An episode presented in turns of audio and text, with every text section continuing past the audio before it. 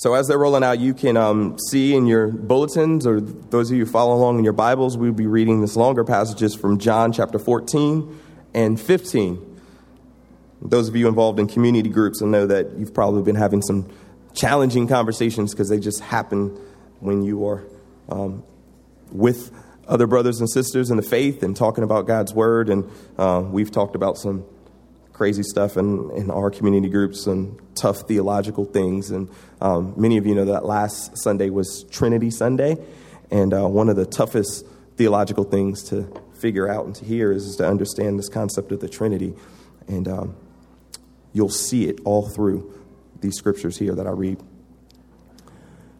You'll hear that God provides help in the form of the Holy Spirit. Starting in verse 15, John 14. If you love me, you will keep my commandments, and I will ask the Father, and he will give you another helper to be with you forever.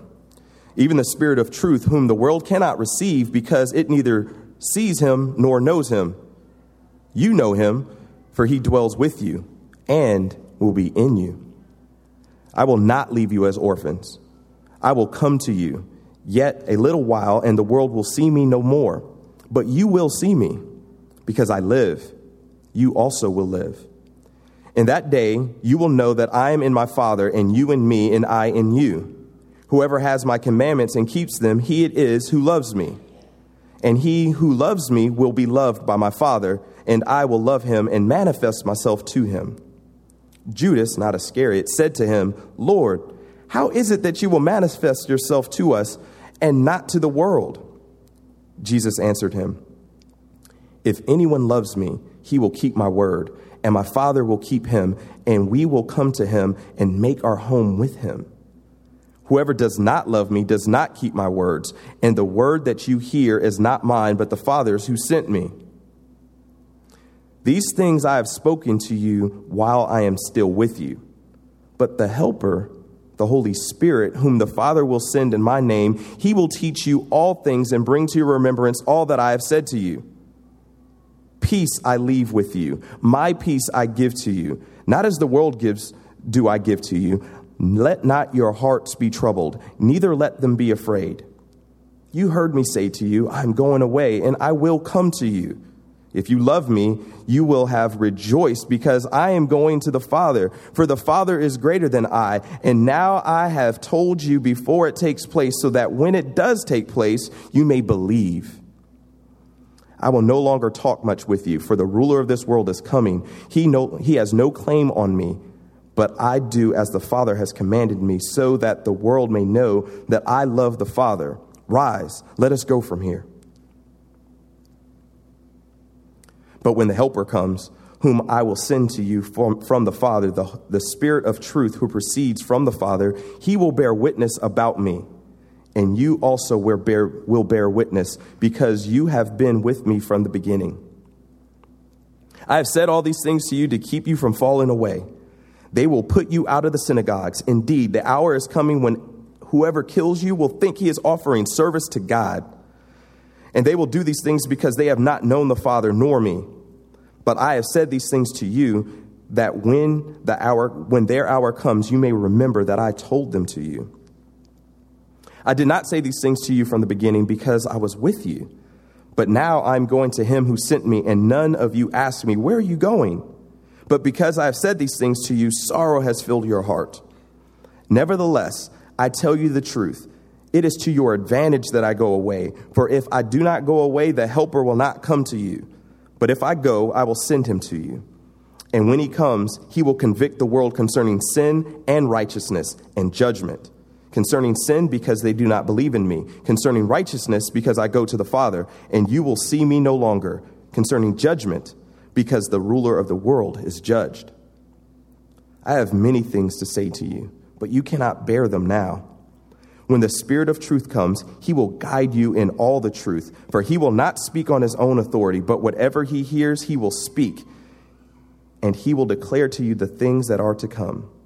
He will glorify me, for he will take what is mine and declare it to you. This is the word of the Lord for God's people. I'm Howard Brown, the pastor here at Christ Central Church. And um, still in the middle of trying to get my house ready to move. And I was thinking about this yesterday as I was moving some stuff from storage to another storage. You know how you do that when you move all kind of crazy stuff. And yesterday, wasn't two men in the truck, it was one man in the minivan. I wanted to say that joke so bad. Has nothing to do with the sermon this morning. I just, yesterday I was walking around thinking I could be a stand up comedian, but I, I, better stick to what God told me to do. Um, amen. I thought you wanted to be rich. I could be the next Chris Rock, the Christian Chris Rock. No? Okay. So, as we continue here in the Bible book of John, Jesus keeps going with this talk of leaving, leaving his disciples. And at the beginning of chapter 14, he tells them to let not your hearts be troubled. And then in our reading this morning, in verse 27 through 30, in chapter 14, he says this Peace I leave with you, my peace I give to you. Not as the world gives, do I give to you. Let not your hearts be troubled. There it is again. Neither let them be afraid. You heard me say to you that I am going away and I will come to you. If you loved me, you would have rejoiced because I am going to the Father, for the Father is greater than I. He not only wants them to not be upset at his leaving, but he wants them to rejoice in it, to be happy about it. But why? Because if he goes to the cross away from them and gets buried and he gets arrested and goes to the cross and gets buried and then rises from the dead as he talks about returning to them, I think immediately he's talking about his death, then resurrection, and then his return to the disciples, then that will mean that he has fulfilled his job that he has won redemption for them. They have a place in God's kingdom and he has pleased Father God and finished what was necessary for salvation. So they should rejoice about him going away. But it would just be the beginning for these followers of Jesus. Because Jesus promised that greater things they would do, and by extension, greater would they experience than they did or, or could with Him being around them bodily. But how is this possible? They must be thinking if Jesus leaves, this thing we have been doing for three years is a rap, man. No lead singer, no band. But Jesus has a plan. They could not have possibly completely understood, but did and would experience the promise of the Holy Spirit. God the Holy Spirit, the, the third person in the Trinity, would come only after Jesus came back like a, almost like a mail in refund. Jesus goes away and the Holy Spirit comes. Jesus calls him the helper, capital H, and this divine helper will help by communicating to his followers and comforting his followers. Communicating and comforting.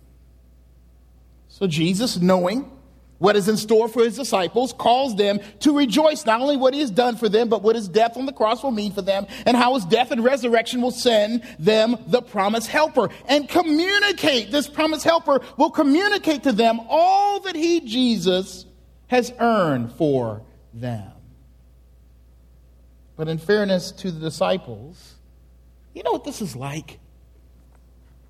This is like me telling my boys that they should be happy if I'm going to die. They should be looking forward to my death because I am going to die and no longer be with them, but that they will get all that I work for. They will inherit it. They will get the insurance policy money, and, and from that cash, they can get all the toys they want and possibly get a jump start on college. To be excited that I will no longer be with them. Because when I die and go away, they will inherit all that I have. Because I am and have gone away. It's, it's, it's yours, boys. Be excited at my death. Be excited at the prospect of my death. This is what Jesus is telling the disciples. My dad and I have this joke that goes on, and I'll call him on the phone. Hey, daddy. He says, What you calling for? I ain't dead yet. And I'm like, What do you mean by that? The house is still mine. The insurance is still mine. And I'm thinking, and I'll joke back and say, Man, what are you still doing alive? I'm to wait for that, you know, that uh, vacation home in Charleston, right?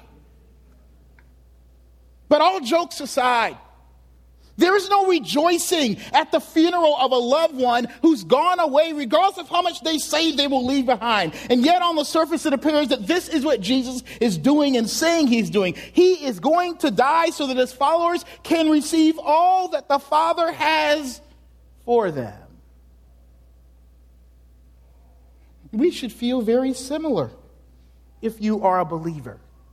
Your Lord, get this, your Lord our Lord Jesus left us down here, man. He died, rose, and went up into the heavens. And he has the nerve to say that he is with us and lives in us. How can this be? And how can we make sense and, and take assurance in a religion with an invisible but always present Savior? How can we get truth when there is no empirical, touchable Jesus? Except this biblical report that the disciples saw and left. And, and Jesus doubles up on the necessity of his going away in chapter 16, verse 4 and 7. Look at it with me. But I have said these things to you that when the hour comes, you may remember that I told them to you. Now get this. I did not say these things to you from the beginning because I was with you. But now I am going to him who sent me, and none of you ask, where am I going? Where are you going? But because I have said these things to you, sorrow has filled your heart. Nevertheless, I tell you the truth. It is to your advantage that I go away. For if I do not go away, the helper will not come to you. But if I go, I will send him to you. Advantage? Advantage that Jesus leaves his disciples? It leaves the church that, that is now, that there's no Jesus walking around? Advantage? What advantage? Think about this for a minute, church folk and skeptics. I'm going to put our faith out on a limb, okay? Most of us Christians here, trust me, I did some of your new member interviews. Most of you Christians here me included. If I get interviewed, I won't be able to spout out the whole Bible. Most of our Christians here don't know all of the why or how we came to believe what we believe or all how what is to believe has worked to save us. If we were to get an exam, why do you believe? You know, we just know that what we saw or saw has made us believe in a Savior that we have never seen and only heard or read about, but follow and run our lives after. Now, that is some serious foolishness. Christianity to the world is a foolish religion. I trust Jesus. Where is he? He went up in the heavens bodily, but he lives in me. Think about what some of you say. No wonder your friends look at you like you crazy, man. Get in line with the rest of the metaphysical people. But before you go agnostic on me, that is actually proof of Jesus' work and promise that the Holy Spirit would come and has communicated the gospel. And when I say gospel, I am talking about the person, purpose, and plan of God to save the world and get glory from it. All of the spiritual ha- happenings. Let's call that gospel the living will of God that was finally and fully revealed when Jesus died, and now th- that living will is being communicated to human beings through the Holy Spirit. In that will is God's desire for you. In that will is God's inheritance for you. In that will is God's power and glory and love for you. Did you know that that word for Holy Spirit, helper, in Scripture means advocate? It comes from the Greek word and term for a family lawyer. But let's be careful about what it mean, what we mean by family lawyer. This is a divine lawyer from the divine community of the Godhead. He is not put on retainer by us. The Holy Spirit is not retained but remains. God to God to like a divine lawyer take the will of God written, then walked out in flesh in Jesus, and then accomplished by the death and resurrection of Jesus, and he communicates that to his adopted people, his family, his church. This is what God has for you. Jesus said it here in verse 25 and 26 in chapter 15. Read with, wait a minute, that couldn't be right. 25 and 26 of chapter 14. He says, These things I've spoken to you while I am with, still with you. But the helper, the advocate, the, the, the family lawyer, the Holy Spirit, whom the Father will send in my name, he will teach you all things and bring to you, bring you, bring to your remembrance all that I have said to you. Peace I leave with you, peace I give to you, not as the world gives, do I give to you. Let not your hearts be troubled, neither let them be afraid. And then chapter 16, if you jump over, in verse 8, this is a little longer reading, he says this.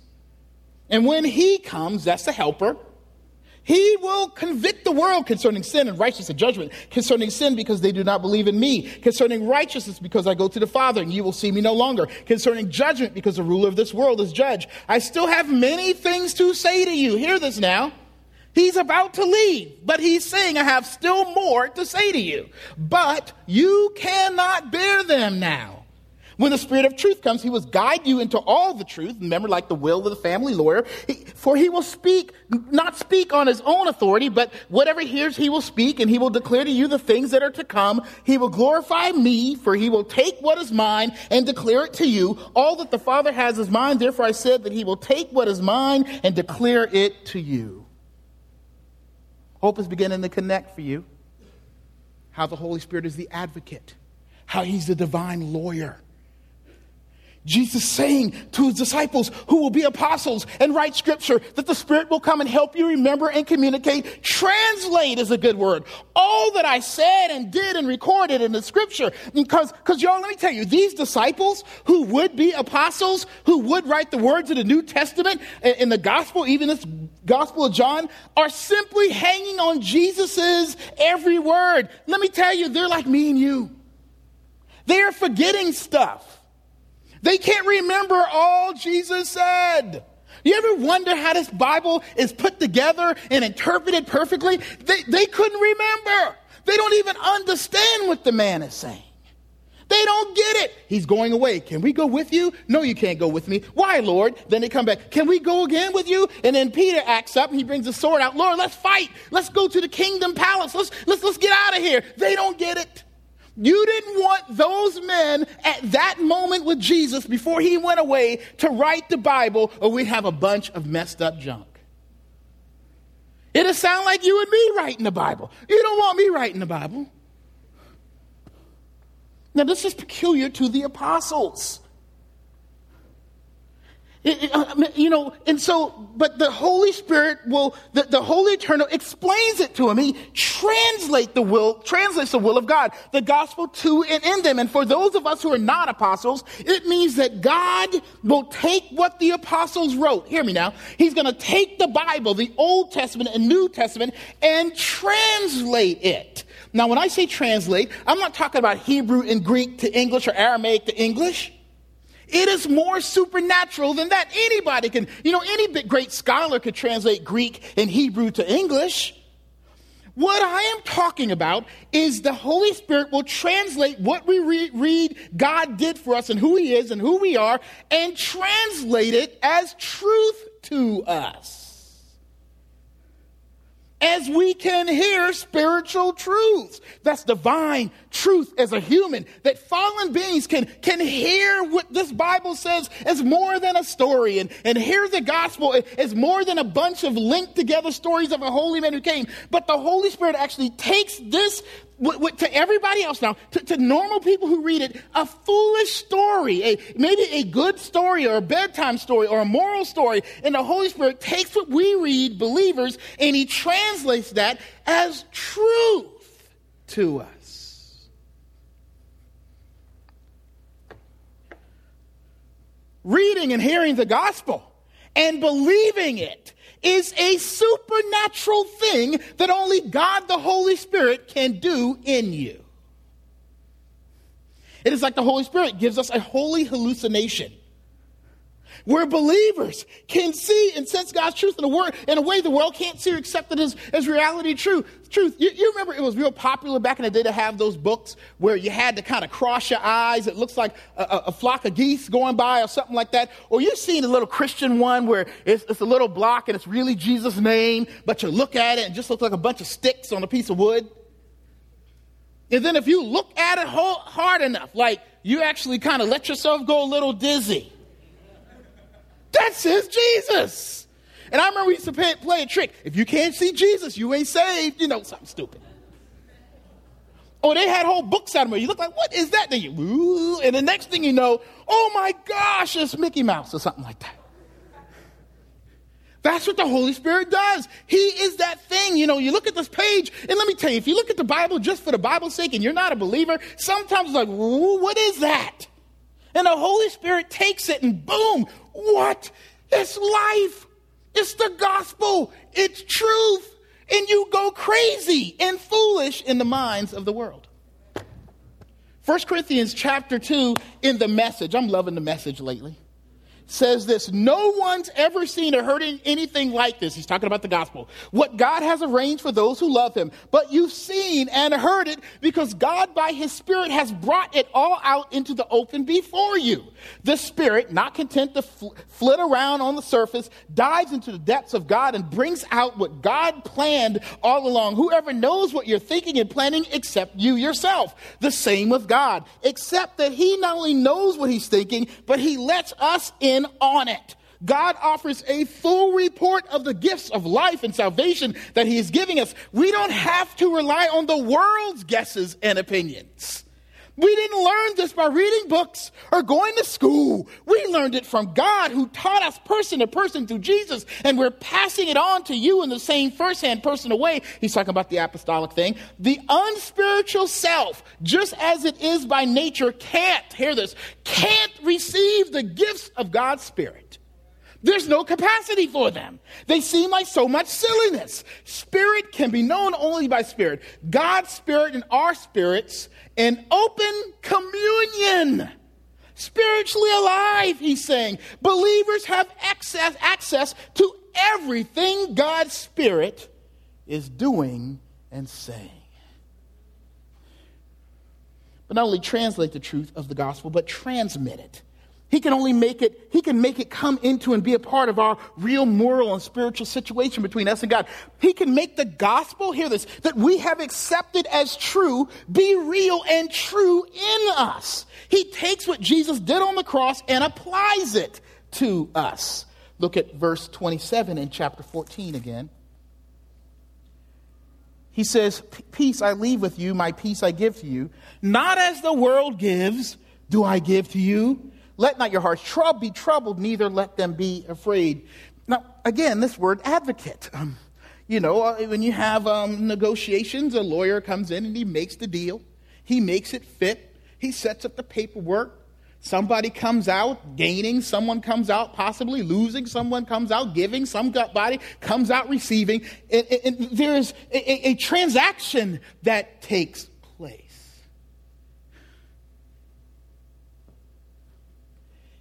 He is the one who's the advocate of God for us, who made the peace between us and God through the blood of Jesus. So Jesus died.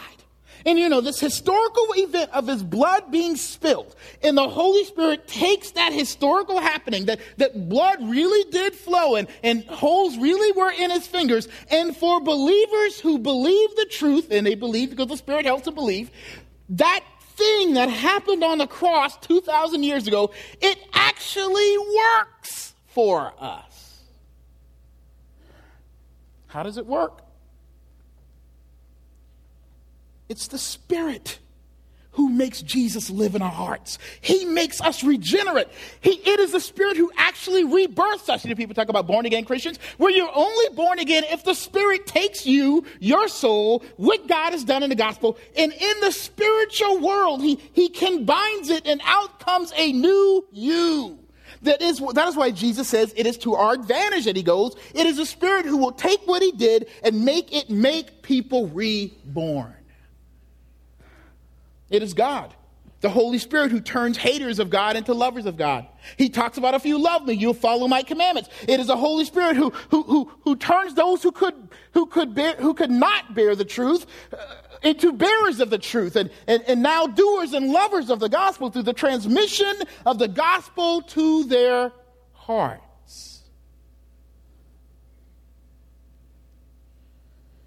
Fact, Jesus says this in verse 20 In that day you will know that I am in the Father, and you and me, and I and you. Whoever has my commandments and keeps them, he it, he it is who loves me. And he loves me will be loved by my Father, and I will love him and manifest myself to him. It's the Spirit that makes believers love God, that, that creates this love relationship, who seals it, who, who makes it true and right. And so we can look at the historical Jesus in the scriptures or, or any kind of, you know, thing you see on National Geographic. Well, the historical Jesus walked back here and, and this non-biblical account says this about him. And there was this man named Jesus who died on the cross, just a common thief. And you can look at that stuff. And it's not just in history. It now, because of the Spirit, becomes living faith and living truth and rebirthing reality for you and me. Simply put, the Spirit makes people believe, and then He makes them believers. People who want to and are able to live the faith. So that means that the gospel and believers' belief in it and change through it is God's work and not something that we can get to or, or miss intellectually or emotionally or that we can earn or sit in the class and get. It is God the Spirit taking a Jesus who once lived and died and did his thing and then rose and went up to heaven and makes it make us believe and then turns us into believers and children of God, children of God. And you think, so what, right? Great, great is the salvation of the Lord. If you are a believer or will be one, this is the witness and work of the Lord God, the Godhead. You and I are invited and made able to commune with God as his child because the Holy Spirit is doing his thing in your life. But not only did he promise a Holy Spirit who communicate the gospel, but a Holy Spirit who would provide comfort for us in this kind of world. By being God's Spirit with his people, and keeping his people with him in this world. The promise of the Holy Spirit is the promise that, that though Jesus bodily goes, that, that through the Spirit he will live in them and thus be with them and us always. Look at verse 16 through 18 with me again. And I will ask the Father, and he will give you another helper to be with you. Jesus was their helper when he was here, and he's going to give them another one, even the Spirit of truth, whom the world cannot receive because it neither sees him nor knows him. You know him, for he dwells with you and will be in you. I will not leave you as orphans, I will come to you. And then verses 26 through 27 in chapter 15 but when the Helper comes, whom I'll send to you from the Father, the Spirit of truth who proceeds from the Father, he will bear witness about me. And you also will bear witness because you have been with me from the beginning. And then in chapter 16, it says this, beginning at verse 4 But I've said these things that when their hour comes, you may remember that I told them to you. I did not say these things to you from the beginning because I was with you, but now I'm going to him who sent me, and none of you asked, Where are you going? But because I've said these things, you sorrow has filled your heart. Verse 12 I, I still have many things to say to you, but you cannot bear them now. When the Spirit of truth comes, he will guide you into all truth, for he will not speak with his own authority, but whatever he hears, he will speak, and he will declare to you the things that are to come. He will glorify me, for he will take what is mine and declare it to you, and all that the Father has is mine. Therefore, I said that he will take what is mine and declare it to you. You know, I've said this already, but Christians always talk about Jesus being in them. Jesus lives in my heart. Do you, do, do, do, you want to ask Jesus to come in your heart? What's that mean, man? I don't see him. How are you going to fit in? You know, it's almost like Nicodemus. Nicodemus, you, you must be born again. How can a man be born again? Can he enter his mom's womb and be come out again as a new man? We say these things and we really don't know how it happens. Jesus lives in my heart. How? Last time, hey, I, I don't know a lot about the Bible, but the last time I saw, his body went up into heaven. How he living in your heart? How he living in your heart, not living in somebody else's heart? All these Christians talking about Jesus in their heart and only one bodily Jesus in heaven. What happened?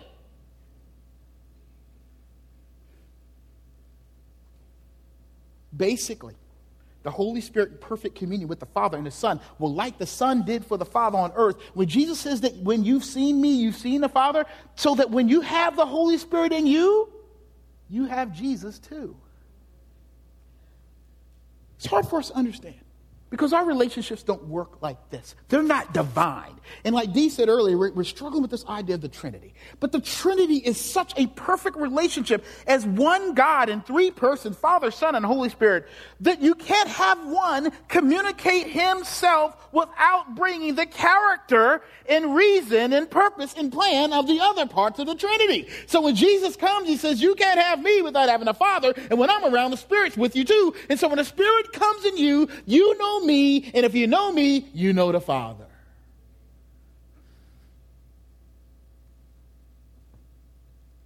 The Spirit will perfectly communicate the Son.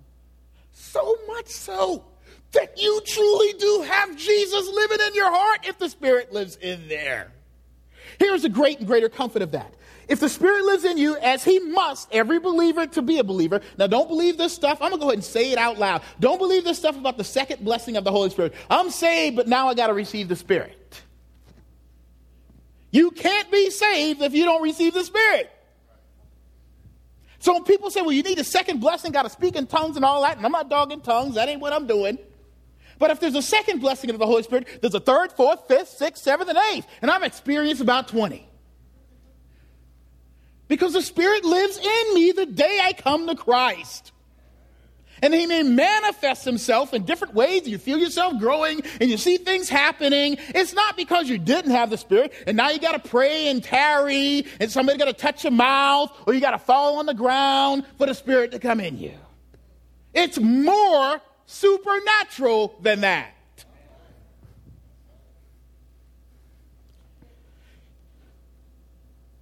if you if the spirit lives in you as he must every believer to be a believer then in this world you are never without god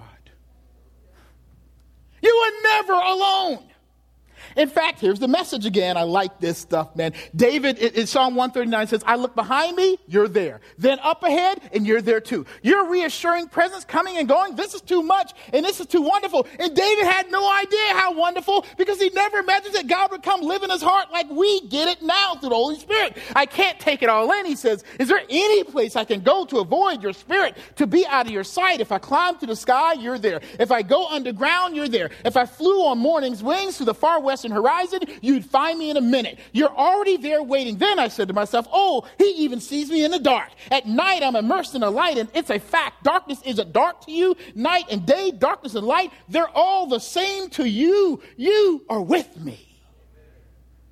And the reason you can't go anywhere from a spirit, believers, is because the spirit lives in you. That's what you don't understand. I'm going away from God. He's there because you're there. Some of y'all think you're running from God. I'm running from God. He right there. When you showed up, he was already there.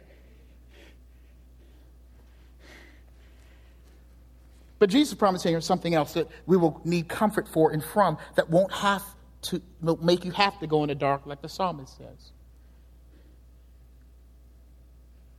Those living in this world with the light of Jesus are already in the dark. And the dark will find you and try to snuff out the light in you, even though it can't. It'll try. You know what trying to snuff out the light is in a life of a believer? It's called suffering. It's called persecution. It is modern, mod, modern day martyrdom. And I know that you won't experience everything the apostle said. No, you're not going to the lions. But let me tell you, for Americans, it's worse. Because being a Christian might be God taking away your buying power. Ooh, we don't want that. Being a believer might mean your friends come over and be like, Where's your stuff? Where's your big house? What's going on? We are about something different than just getting a bunch of stuff. You will feel like a fool. Because you know one thing I love about Christianity? You can be poor, you can have no credit, You can have bad credit. You need to work with the deacons to get that better. That's okay. You can have bad credit. You can have debt. You can, you can not be popular. You can be ugly. You can, you can have too much to eat. You can do whatever. Let me tell you, you can, you still say, I am the righteousness of God in Jesus Christ. And that's what my life about. And when the world sees that, they're like, that is stupid, man. We come to school like the nerdy kid. Christians are nerds, and the world's the bully. And they look good and they're attractive. And guess what? As a Christian, sometimes they're attractive to me. I want to be in the in crowd. Somebody please, and man, Charlotte, and I've said this so many times Charlotte is great. You know why? Because you can be a Christian and beautiful. And so now I'm just mad at rich Christians or good looking Christians or plastic surgery Christians.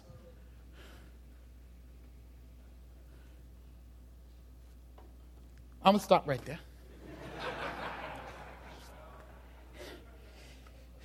Because we need some rich Christians at Christ Central. Because the poor ones joining at an alarming rate.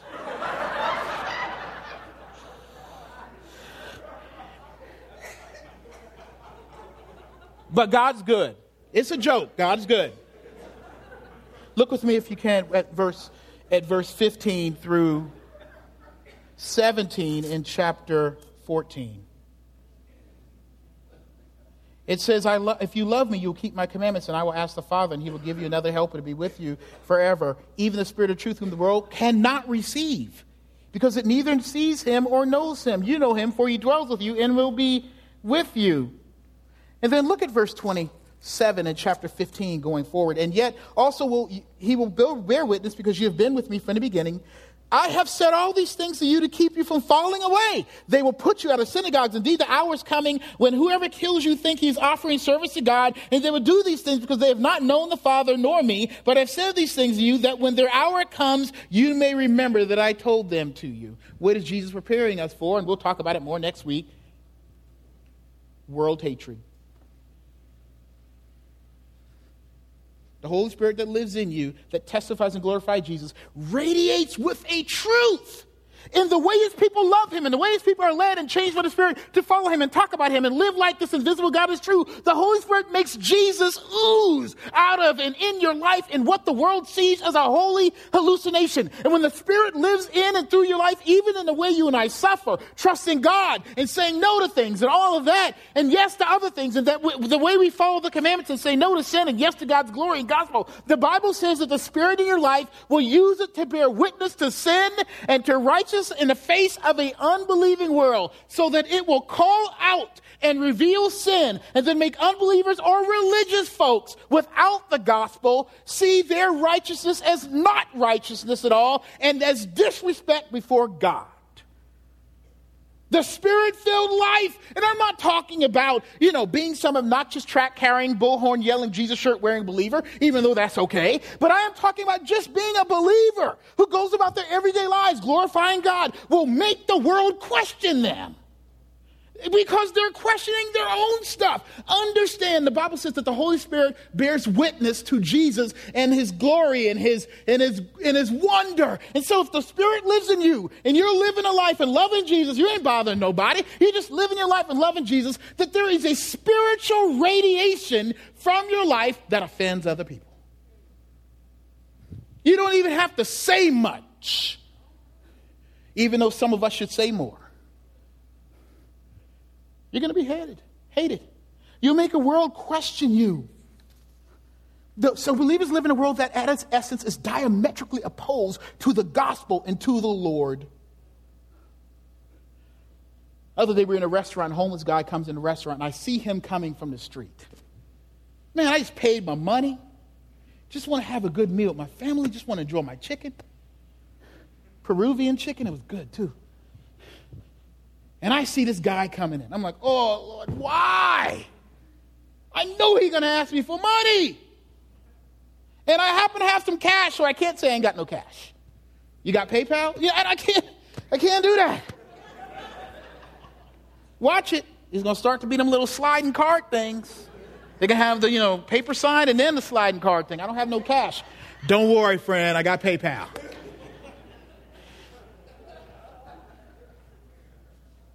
And he comes in and the whole place stinks. Kelly's like, ooh, my Lord. And I'm just upset that the management even catered to this guy because I came to eat pay my money. This is my world, you know? And he can't flaunt his sufferings as a way of failing around me. And then it made me feel guilty to not being more loving. I just wanted to eat my chicken without guilt, without offending stench, and what I earned for myself. Jesus saying believers will look and feel like the homeless, stink smelling person that comes into the restaurant messing up the world's world. Where your failure, now hear this now, hear me carefully where your failure to live your life and free yourself of your sin and needing to rely on Jesus save you and make you righteous, where your failure to make yourself clean and smell good before God and need a savior makes the, makes a stench to the world that says, get yourself together. The gospel stinks like a homeless person, like, like someone who, who, who can't clean themselves up, who lives alone in Jesus' righteousness. And when you smell like a life failure who trust on a Savior who can, you can't even see, the world hates that about you. So, you know what we do? We stop living like the gospel. We start making people think we got it together we stop, we make the world think we're not that bad. We're just like you. But you aren't like them. Because you came to Jesus, believers, one day and admitted, I am a sinner and I'm lost and I have nothing and no righteousness and no goodness and I stink before God and I need Jesus. You said that. And now you want to go back on it. You should. Jesus understands. He is saying that this will be so severe for believers, for his disciples back then, that the Spirit has to come to keep you. You know why you're still a Christian, some of you? I'm not giving you no credit because you don't deserve it today. You're not still a Christian because you're strong.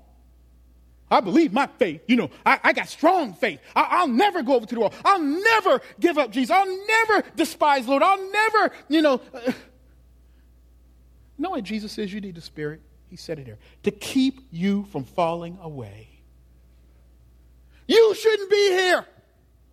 You shouldn't still be here. You should have walked from away from the faith a long time ago. In this world, there is no human, there's no human ability to stay with a risen Lord you can't see and a Holy Spirit you can't see and a faith that relies on believing in God doing something in you. You should be gone by now. But this is the testimony of God. Why are you still here? Your marriages aren't necessarily any better than the world on paper. Your bank accounts aren't any better on, in the world on paper. Your happiness, happiness isn't any better than the world on paper. Your vacations aren't more grander than the world on paper. You should give up on this thing. Too much pressure. But you can't. Because the Spirit has been sent and will not give up on the promises of God offered and given and bought for you through the Lord Jesus Christ. And that is a promise, and you are in it.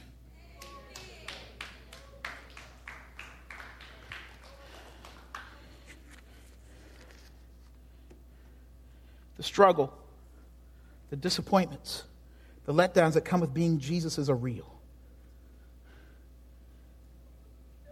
But the Spirit is true by the word, by the sacraments, by the fellowship of the saints, the church. The Spirit is using the gospel to keep you and me encouraged and believe the salvation and glory of God. Help is here. Help is here. Because He is here. The Comforter is here.